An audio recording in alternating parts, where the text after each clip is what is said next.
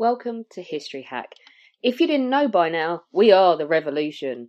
That means we're sharp, witty, lots of fun, but it also means that we're essentially the peasants in Les Mis huddled round a table in the corner of the bar with no money.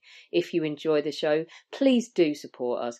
We have a Patreon account by which you can donate a small monthly sum in appreciation of what you're hearing. Alternatively, we have Ko-fi, in which you can just do a one off donation as a thank you if you particularly enjoy a certain episode. Either way, we massively appreciate all of your support. Hope you enjoy the show.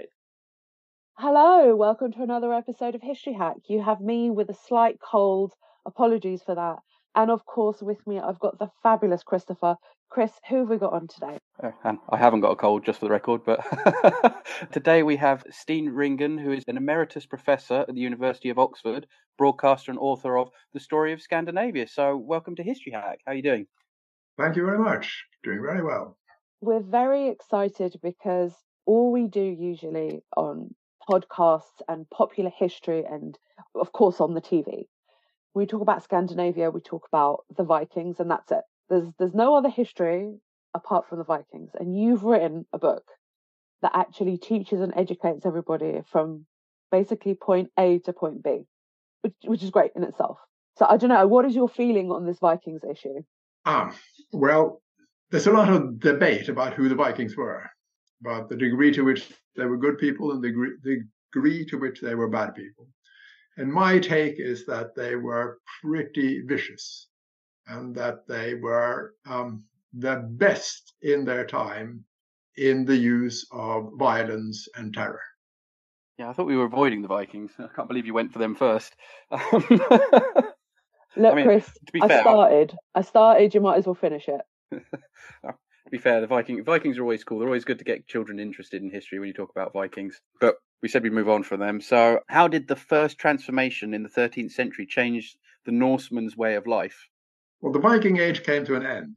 You know, the the Viking Age was really an age of raiding abroad with uh, Viking ships and in other ways, and taking of slaves and uh, to some degree settling in different countries. When that came to an end, it just petered out. It was finished. And at the same time, there were big improvements in agriculture at home. You know, these were agricultural economies. Everyone lived off the soil. And from around 1200, uh, the soil started to yield enough production for there to be surplus. The Scandinavians could live on their own production and they didn't need to plunder abroad. And suddenly there was surplus, there was something to work with. And that had big consequences for the way people lived and for the way um, kings ruled, and very much for the way the church organized itself and society. In between this question and that question, I'm just going to go off tangent here because it wouldn't be this podcast if I don't go off the questions. And of course, I'm going to bring up Poland because I have to bring up Poland in this context. There is not a very good relationship between Poland and Scandinavia at all, is there? I mean, there is a lot of war, a lot of invasion, and a lot of death and basically occupation. Am I wrong or right, or where am I going wrong with this? No, that's right. This um, this was bad. We're now moving a good deal forward in um, the history we can move forward and backwards, however, whatever. However and um, uh, they were there. This was a period of constant warfare in Europe, in which the Scandinavians were involved, in particular Sweden, and some of that warfare was directed at Poland. One of the problems was that at one point there was a, an heir who claimed the right to be both King of Poland and King of Sweden. And that created big trouble. He, in fact, he, he resided in Poland, but he, it, he invaded and occupied Sweden in an attempt to take the Swedish crown, but was beaten and was chased back to Poland. And that was the end of the attempt to create a joint monarchy between Sweden and Poland. Um, subsequently, there was a great deal of warfaring from Sweden towards Poland. And this was at a time when war was really brutal. And everyone suffered. The Poles suffered badly in many ways, including by Swedish plunder. So a lot of art was taken from Polish castles and palaces and brought back to Sweden in one of the great plundering campaigns of all time. Sticking with the sort of Eastern European thing, um, the Norse had quite an impact on um, Scandinavians had quite an impact on Russia as well, didn't they? Well, very much so. They were also warring with Russia. Um, and in fact, at the time when Peter the Great started to build his new capital city in what is there now St. Petersburg, it was uh, Leningrad for a while, uh, he built it on what the Swedes claimed was Swedish territory. Uh, now, Peter the Great didn't care very much about that, so he just started building his city. But the result was warfare, vicious warfare between Sweden and Russia, initiated at this time by the Swedish King Charles XII, who is considered to be a, or considered by some to be a national hero in Sweden but who was a, an utter failure as king and warrior, and who made the ultimate mistake in military history of trying to invade Russia. That is impossible. Charles XII tried and was beaten. Napoleon tried and was beaten. Hitler tried and was beaten. That is the ultimate military mistake in Europe. How does this how does this battle or let me rephrase that, how does this invasion happen? Because I mean I'm not going to admit where I learned all this information from because people may crucify me completely and utterly. But I know that Catherine the Great was involved somewhere along the lines, uh, and there were constant skirmishes happening on the borders. What? Tell us a little bit more about this because this is actually really interesting. Uh, well, Sweden was a very big power. It came out of the Thirty Years' War and the period after the Thirty Years' War as the dominant Protestant power in Europe.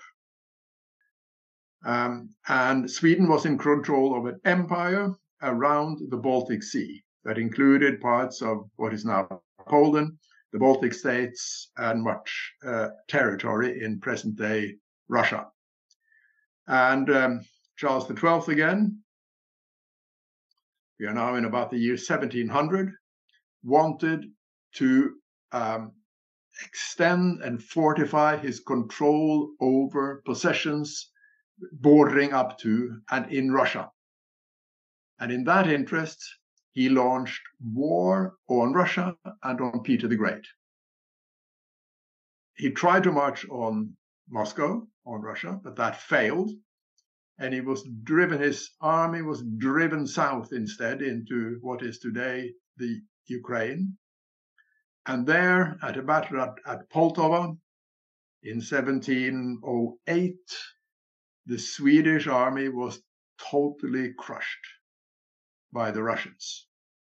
And Charles XII himself had to flee and sought rescue with the Ottomans and stayed in more or less Ottoman captivity for six or eight years until he was released on the promise to go back north.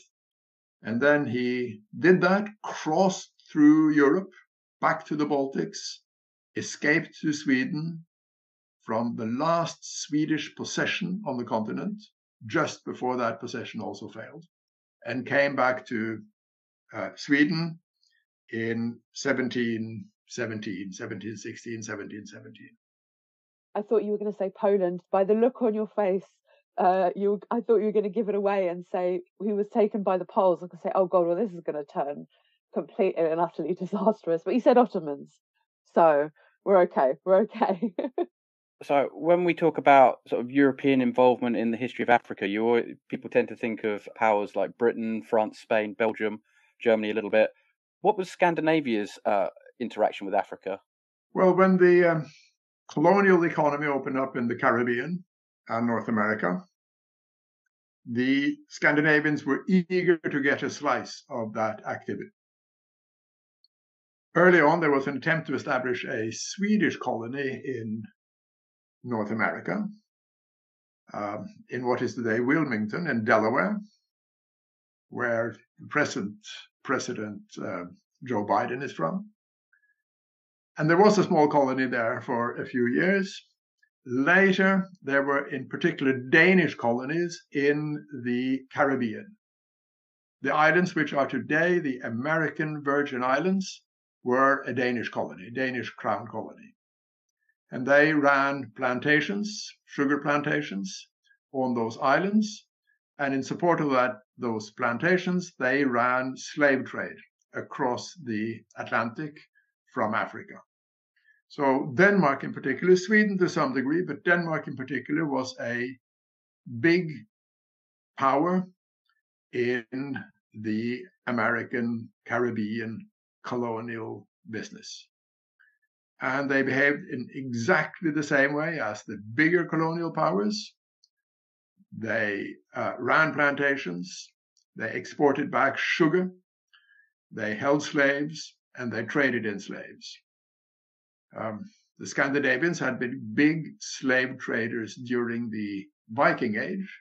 And when the opportunity opened again with the Africa to America trade, they got into it with no hesitation and no compunction. Slightly not off topic, but on topic. Apart from the Viking Age and obviously the slave trade in Africa, were the Scandinavians involved in any other form of slavery at all? Well, that's pretty much because during the Viking Age, they were big slave traders for 300 years. And during the um, plantation colony period, they were big slave traders again during another 200 years. So that's pretty much. In terms of slavery, that's it. These were the two periods when they were slave nations. But the, the Viking societies were slave societies and in the later period, um, um, uh, Denmark became a significant plantation economy and a significant trader in African slaves across the Atlantic. Before Chris jumps in, sorry, I'm asking millions of questions that are slightly off topic here, but it's really interesting how you say that Scandinavia, because you just don't think that Scandinavia would have anything to do with the slave trade. In schools, you are taught that it was uh, the British, it was the French, um, and and all the big and major powers that were involved in the slave trade, and Scandinavia is kind of wiped off. I don't know if, what what the educational system is like in Scandinavia, but in Britain, for example, even in Polish schools, because those are the two I can reference, and even in America, do you know why this is? Why is Scandinavia sort of like whitewashed in this time period? Well, at least that's part of what I have found interesting in this story and why it's worth telling this story.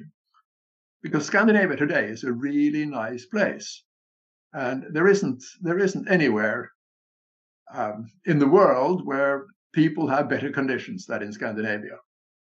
But that's not their history. Their history is one of brutality and violence and warfare and slavery and all of that. And it's because of that contrast that I found it interesting to tell this story. There's a big, big difference between Scandinavia as it looks today, brand Scandinavia, if you will, and the historical backdrop. And that contrast is what has made it so interesting, for me at least, to try to tell this story. You know, this, this nice brand Scandinavia of today has come out of an absolutely horrific history. Yeah, absolutely. I mean, just before we started, I said the only Scandinavian history I, I know is from sort of from Harald Hardrada in 1066 all the way through, and then nothing till uh, the Germans invaded in April 1940. So it's it's good to to talk about this. But we've talked about the the military mistakes made by uh, the Scandinavians, um, sort of in the 18th and 19th century. But surely they had some successes as well. Uh, Count Bernadotte sort of comes to mind, but I could be wrong. Uh, they had many successes. Um, and in the 17th century, they were, the Swedes were very successful in coming out of the Thirty Years' War in two ways. They were successful in having taken an empire in Northern Europe, including territories on the continent. And they were successful enriched themselves through plunder during the Thirty Years' War. Now, before the Thirty Years' War, Sweden, Sweden is the big power in this at this period. Sweden was a pretty poor country and culturally very poor. At the end of the Thirty Years' War and subsequent wars in the period, they emerged as a culturally rich country with vast collections of painting art, sculpture, manuscripts, Bibles, and so on, which they had plundered systematically from others uh, in the German lands and in Poland during those wars. And still today, um, galleries and museums in Sweden are chock full with art and with precious manuscripts that come out of that plunder. So this transformed Sweden in particular in many ways, and in ways that, from a Swedish perspective, were successful, as successful as judged at the time. Hey, I'm Ryan Reynolds. At Mint Mobile, we like to do the opposite of what Big Wireless does. They charge you a lot, we charge you a little. So naturally, when they announced they'd be raising their prices due to inflation, we decided to deflate our prices due to not hating you.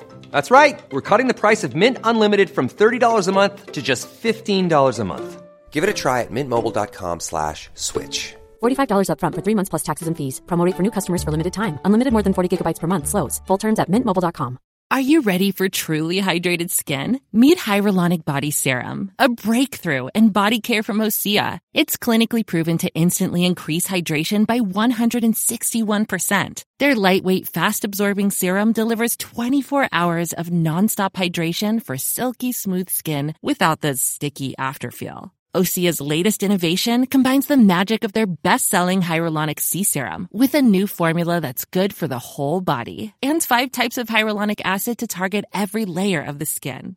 Osea is a women-founded, women-led brand that's been crafting seaweed-powered products for nearly 30 years. The best part? Everything Osea makes is clean, vegan, cruelty-free, and climate-neutral certified, so you never have to choose between your values and your best skin. Treat your skin to clean, vegan skincare from Osea. Get 10% off your first order site-wide with code SUMMER at OseaMalibu.com. That's O-S-E-A Malibu.com code SUMMER.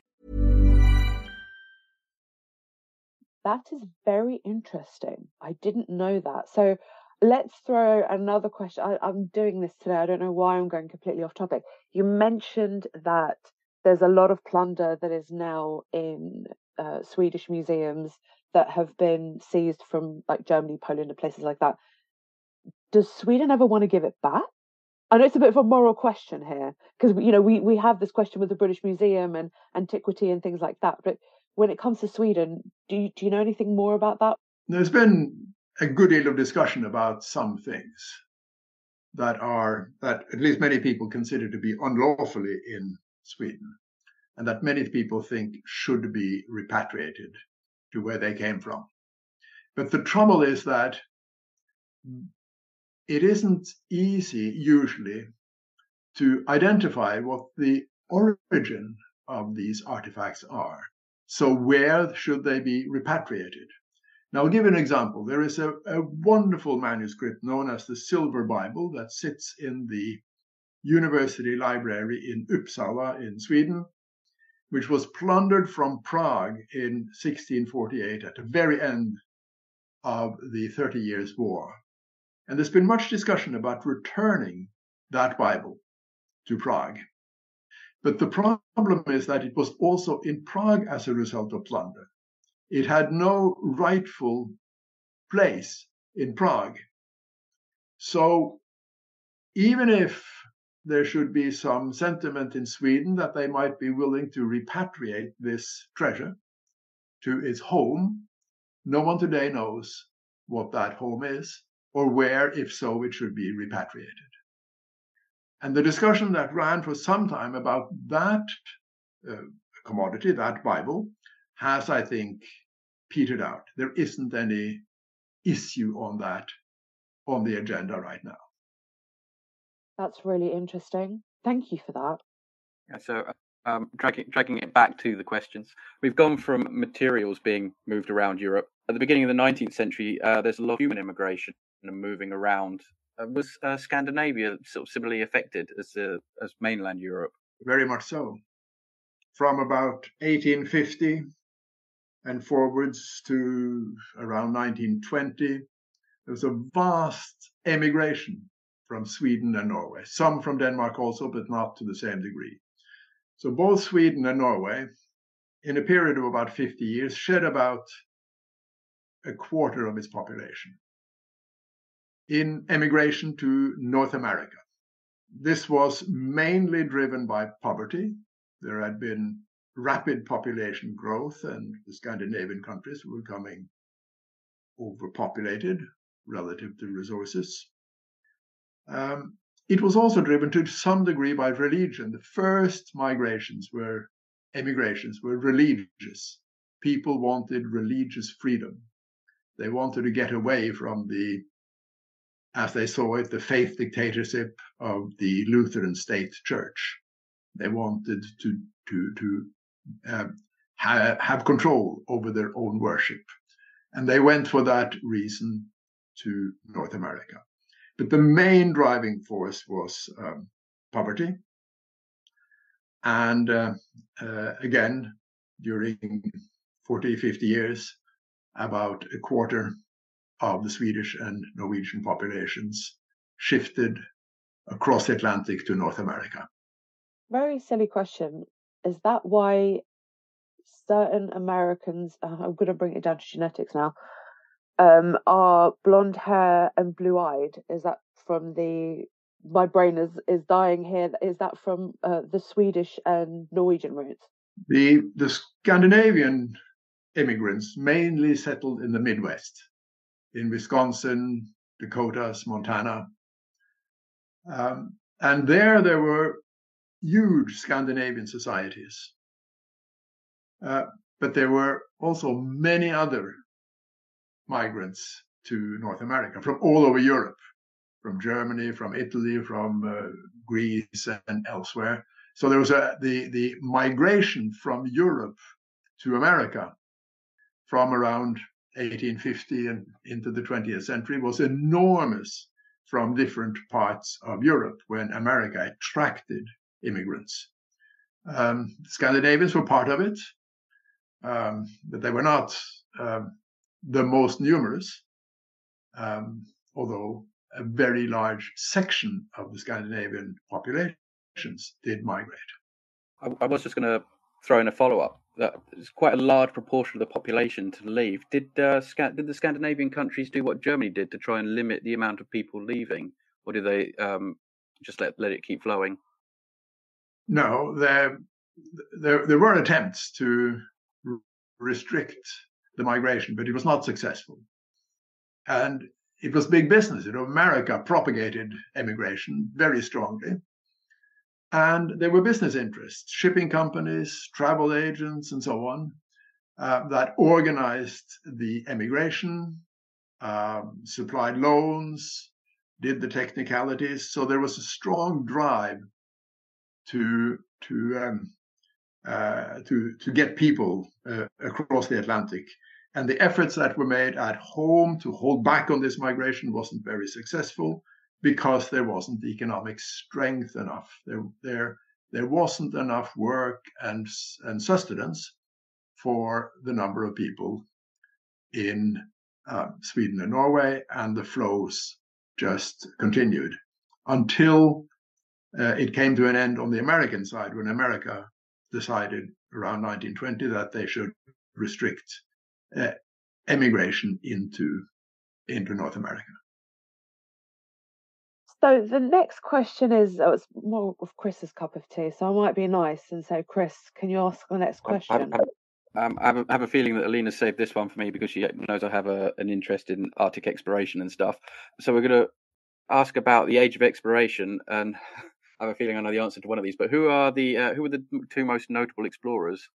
Well, the most notable one was Roald Amundsen, who was the first to reach the South Pole, and who um, beat uh, the British um, in the attempt to reach the South Pole and planted the Norwegian flag in a territory where uh, that had not yet been seen by human hand. That was Roald Amundsen. Um, he died in 1928, and he was a great, great explorer. Um, possibly a second one to mention is a Swede called Sven Hedin, who was an explorer in Asia of the Himalayas, of the um, Great Chinese Wall, and who was very successful as a writer of books about his explorations, became very famous in Europe. Uh, at home in Scandinavia, he became a um, nationalist, a militarist, and a reactionary who was very involved in uh, home politics on the militaristic side, and whose um, um, influence continued up into the Second World War, where he propagated uh, that uh, the responsibility for the Second World War lay with American aggression and not with Hitler's Germany. Oh, very controversial. That's very controversial, but interesting. I like that point. Okay, no, I'm not going to get involved in the Second World War. I'm going to stick to the time period because that nicely lets move into the First World War, which is more Chris's cup of tea. But I haven't read much about Scandinavia's involvement in the First World War. And I'm a little bit interested in knowing where they stood, what were their attitudes to the First World War, how did it affect the politics and the economy? Well, the Scandinavian countries were neutral in the First World War. So they were not directly involved. They were not warfaring, war participating countries. And as a result of that, they were able to some degree to profit from the war economy. Neutral countries can trade with all parties and are obliged to trade with all parties. So, in many ways, uh, the First World War was good for business in Scandinavia. Uh, not in all ways, but in many ways, they were, they, the First World War was good for business. And that followed through to a boom after the First World War, which lasted two, three, four years until the European and the Scandinavian economy started to crash in the 1920s. And, and when things went from bad to worse until the big crash in 1929. These were very hard periods also in Scandinavia of economic crisis, unemployment, and of class warfare. And uh, all stirred up by the early influences of fascism and communism. We get to April 1940, and the Second World War comes with a vengeance for two of the three Scandinavian powers. Uh, Denmark lasts about 40 minutes. Uh, Norway lasts uh, still fighting up until June 1940. How does because Sweden stays neutral, Norway kind of splits. You've got the government in exile uh, who want to who are fighting with the Allies, and then you've got um, Quisling fighting for the uh, urging fighting for the Nazis. How does this how does this affect? How does the outcome of the war affect uh, the Scandinavian countries? Well, as you say, both Denmark and Norway were occupied on the 9th of April 1940. The occupation unfolded in different ways in those two countries. In Denmark, uh, uh, the authorities capitulated very early, as you say, after an hour, an hour and a half. Um, and the occupation was, at least until the last part of the war, relatively easy and cooperative in Denmark. In Norway, the occupation came at exactly the same time, the same night. And there, for more or less reasons of coincidence, uh, the Norwegians took uh, to fighting the German occupation and continued to fight the German occupation for about two months until they had to capitulate and accept occupation. And in Norway, the occupation was much harder for ordinary people. In Denmark, to some degree, life went on. In Norway, life did not go on. It became very, very hard in terms of repression, in terms of shortage, and in terms of continued resistance and fighting. Sweden was neutral, which again meant they had a relatively good time economically, but it was a very difficult balancing act. And in many ways, Sweden was in collaboration with the other Nordic, the other Scandinavian countries in managing the threat from Germany. However much I want to stay on the subject of World War II, we still have got another 60 years of history to cover. So uh, I'm going to move on from this. But post war, how does all of this affect the Nordic countries? And what are the results of their allegiance? Well, there's um, long been a tradition of animosity between the Scandinavian countries. I mean, for much of the history that I've described, Sweden and Denmark were bloody enemies and were at constant warfare against each other, warfare that in periods took the form of one country trying to crush and, and eliminate the other, wipe the other country off the surface of the map of, of, of the earth. So there, there, there's a long history of animosity between the Scandinavian peoples and countries. And that was to some degree stimulated by the different experiences of the Second World War. I mean, Denmark has by others been described as cowardly by capitulating very early. Norwegians, many Norwegians have made themselves heroic by insisting that they fought and never capitulated. They gave up but never capitulated. Many in, in Denmark and Norway have been resentful against Sweden for standing outside as neutral and for getting pretty well through the war. So these animosities between the Scandinavian peoples and countries uh, were kept alive by the experience of the Second World War. And it's only quite a bit later that the kind of collaboration that is now part of Brand Scandinavia, close collaboration between these countries, that has come into place much later. We are into the 1970s, 1980s, and so on before real collaboration became a reality. So, how would you say that Scandinavia has changed its politics and culture and economy to, to what it is today? Well, the um, the 20th century is absolutely remarkable. I mean, this is often described as a dark century, and rightly so. A century of uh, wars, two world wars, economic crisis, class conflict, fascism, communism, all of that. But in spite of all of that, the big story in the Scandinavian in the 20th century is a story of progress. Absolutely astonishing progress. There's never been anything like the movement forwards in economy and in politics that was seen in the 20th century. The economies grew to be become very strong, and the political systems became firmly democratic. And these things, this is this is the origin of brand Scandinavia.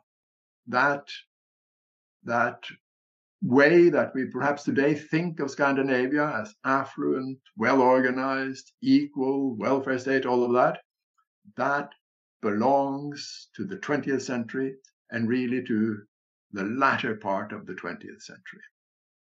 So, uh, my lovely co-host Alex, who um, will be back soon on the podcast, she threw in a question that she wanted me to ask you, and that is, um, how does Scandinavia's place in the world change over time? Well, it's changed monumentally, as I as I tried to suggest, from a long history of violence and warfare and aggression to being today peacemakers and peace lovers, collaborative, a positive element in the world. So it's an enormous shift. And again, that has come mainly in the 20th century. So there's there's no comparison between what we might think of as Scandinavia today and the history out of which that Scandinavia has emerged. It's it's like they they've actually learned from the history, uh, which other European nations I'm going to go out on a limb and say probably haven't very well, but Scandinavia really has. They've sort of redeemed themselves. That's the right thing to say. Well, I think that's true. And at least I argue that all this terrible history was a, a, battle with trying to be big, trying to be dominate others, trying to be big powers. And they can't be that. And it took a very long time to learn that they couldn't be big and to come to terms with themselves as sort of modest countries and modest kingdoms and to concentrate on themselves rather than on positioning them themselves and positioning uh, their reputation uh, elsewhere in the world. So they've, they've concentrated on themselves, they've built a good home, and on that basis, um, they can now probably stand with some pride in the world. I've very much enjoyed this podcast because I've learned a lot, connected some dots in history that have had missing links. And I really think we need to get you back on to do something a little bit more in depth on Scandinavian history because I think our listeners would absolutely love it. I know Chris and I would absolutely love it. But before we finish, I've got one more question for you, which is you've covered more than a thousand years of history here in your book. What is your favorite moment within this whole book? well, listen, there are, uh, the book is full of kings. You know, kings come and go all the time. Pretty motley lot they are. But there's two queens that stand out in this parade. And the first one is Queen Margrethe. We are now um, around 1400. And she created a union of the three countries under one monarchy. Absolutely astonishing. And partly for idealistic reasons, understanding that these three countries, if they were going to make something of themselves, they had to collaborate rather than fight. And she created a union with exceptional statecraft. Very, very clever and gifted woman. She was never queen. She was titled gracious um, husband and um, uh, regent, but she was in charge and she created a union. And I would have loved to have a word with her. The other is Queen Christina of Sweden, who was Queen of Sweden at the end of the Thirty Years' War and who orchestrated a lot of this plunder that we have been talking about, but who was a very intelligent and exceptional young woman. Um, she abdicated quite young. She was 28 years old, didn't want to be queen anymore, converted to Catholicism, moved to Rome, became a power in the Roman Church, in the Catholic Church, and is buried in the crypt of St. Peter's um, Basilica in Rome. And if you go into that basilica, one of the first things you will see is a statue of Queen Christina. I think this is what you need to come back and talk to us about these two remarkable the queens. The yes, queens. We can do a whole podcast on these two fabulous queens. That is what you've got to come back and do for us. I don't know. What do you think, Chris? Yeah, absolutely, definitely. We we were saying we need uh, more women's history, and Scandin- uh, and Scandinavia is not an area we cover a lot of. So yeah, that that would be fantastic. Well, these two women were exceptional. I mean, they they stood out um, in a brilliant way compared to all the other all those kings that paraded back and forth, and they were they were quite unique. I mean, one of the things Christina did was she got René Descartes, the great French philosopher, to Sweden. Um, uh, uh, on well, she got him to come move to Sweden, partly that he was going to tutor her in philosophy. Um, this was to happen in early morning meetings, early morning tutorials in the palace, which was ice cold. And the French philosopher, who was used to a good and warm life, couldn't take it. And he died of pneumonia. And historians have blamed Christina for the too early death of Europe's greatest philosopher that's a little bit mean to blame to blame her for the, there could have been multi, obviously nowadays we know that there could have been underlying conditions and medical issues and i don't know maybe he had a heart attack we don't know. But blaming him but uh, sorry blaming her just for moving the philosopher out there okay yeah probably he had an issue with the cold and he didn't like it and it was difficult but there could have been multiple other reasons why this has really annoyed me a little bit because it's like they're tainting this amazing woman with oh yeah, she killed a very famous French philosopher because she dragged him over. I mean, to be fair, it's cold. you can't see, but I'm shaking my head and putting my hand on my palm right now, Chris. I live in Poland. I know what cold is, but no. Mm. uh, please tell me you don't argue this that that you think she also killed him for that reason. Didn't kill him, obviously, but um, you know she believed that as queen she had the right to command him to do what she wanted him to do at whatever time was convenient for her without any consideration to what he himself wanted or what his condition was. Uh, so uh, I don't think Queen Christina comes out very well from the the Descartes adventure. Okay, that I, I'll I'll give you that. That that's understandable. That's understandable. Sorry. so yeah, no, this has been this has been really interesting. As Alina said, we've covered about a thousand years and not just like one thing. We've branched over all different genres of history, and it's been really, really interesting. I, I hope our listeners have enjoyed it as much. Uh, could you just remind everyone of the uh, title of your book and uh, when it's due out and where they can get it from? It's called "The Story of Scandinavia: From the Vikings to Social Democracy." It's out. It's in all the bookshops. Every bookshop I've walked past, I've gone in and signed the books there they're available. so easy to get hold of and in all other possible ways, of course. Beautiful cover, fantastic, colorful, brilliant color. And we'll uh, we'll try and get it for the History Hack online bookshop as well, so that with every sale, uh, the podcast will get a slight tiny slice of the money, and you as the author will get more money than if it goes through a popular rainforest named website that I'm not allowed to name. But um, yeah, thank you very much for coming on and, and talking to us about this. Okay, thank you. Our incredible guests give us 45 minutes of their time to join us and talk about their work or their new book. This is just a small taster. As a result, we have launched our very own bookshop on bookshop.org, where you can find our guests' latest books, you can support them, and you can support us on History Hack. 10% of every sale via our bookshop supports the podcast and allows us to keep going and bring you more top of the line guests.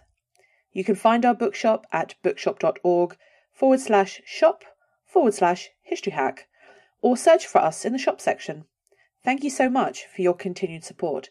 We really appreciate our listeners and supporters. So make sure you get down to the bookshop and grab yourselves a new book. Planning for your next trip? Elevate your travel style with Quince. Quince has all the jet setting essentials you'll want for your next getaway, like European linen premium luggage options, buttery soft Italian leather bags, and so much more. And is all priced at 50 to 80% less than similar brands. Plus, Quince only works with factories that use safe and ethical manufacturing practices. Pack your bags with high-quality essentials you'll be wearing for vacations to come with Quince. Go to quince.com/pack for free shipping and 365-day returns.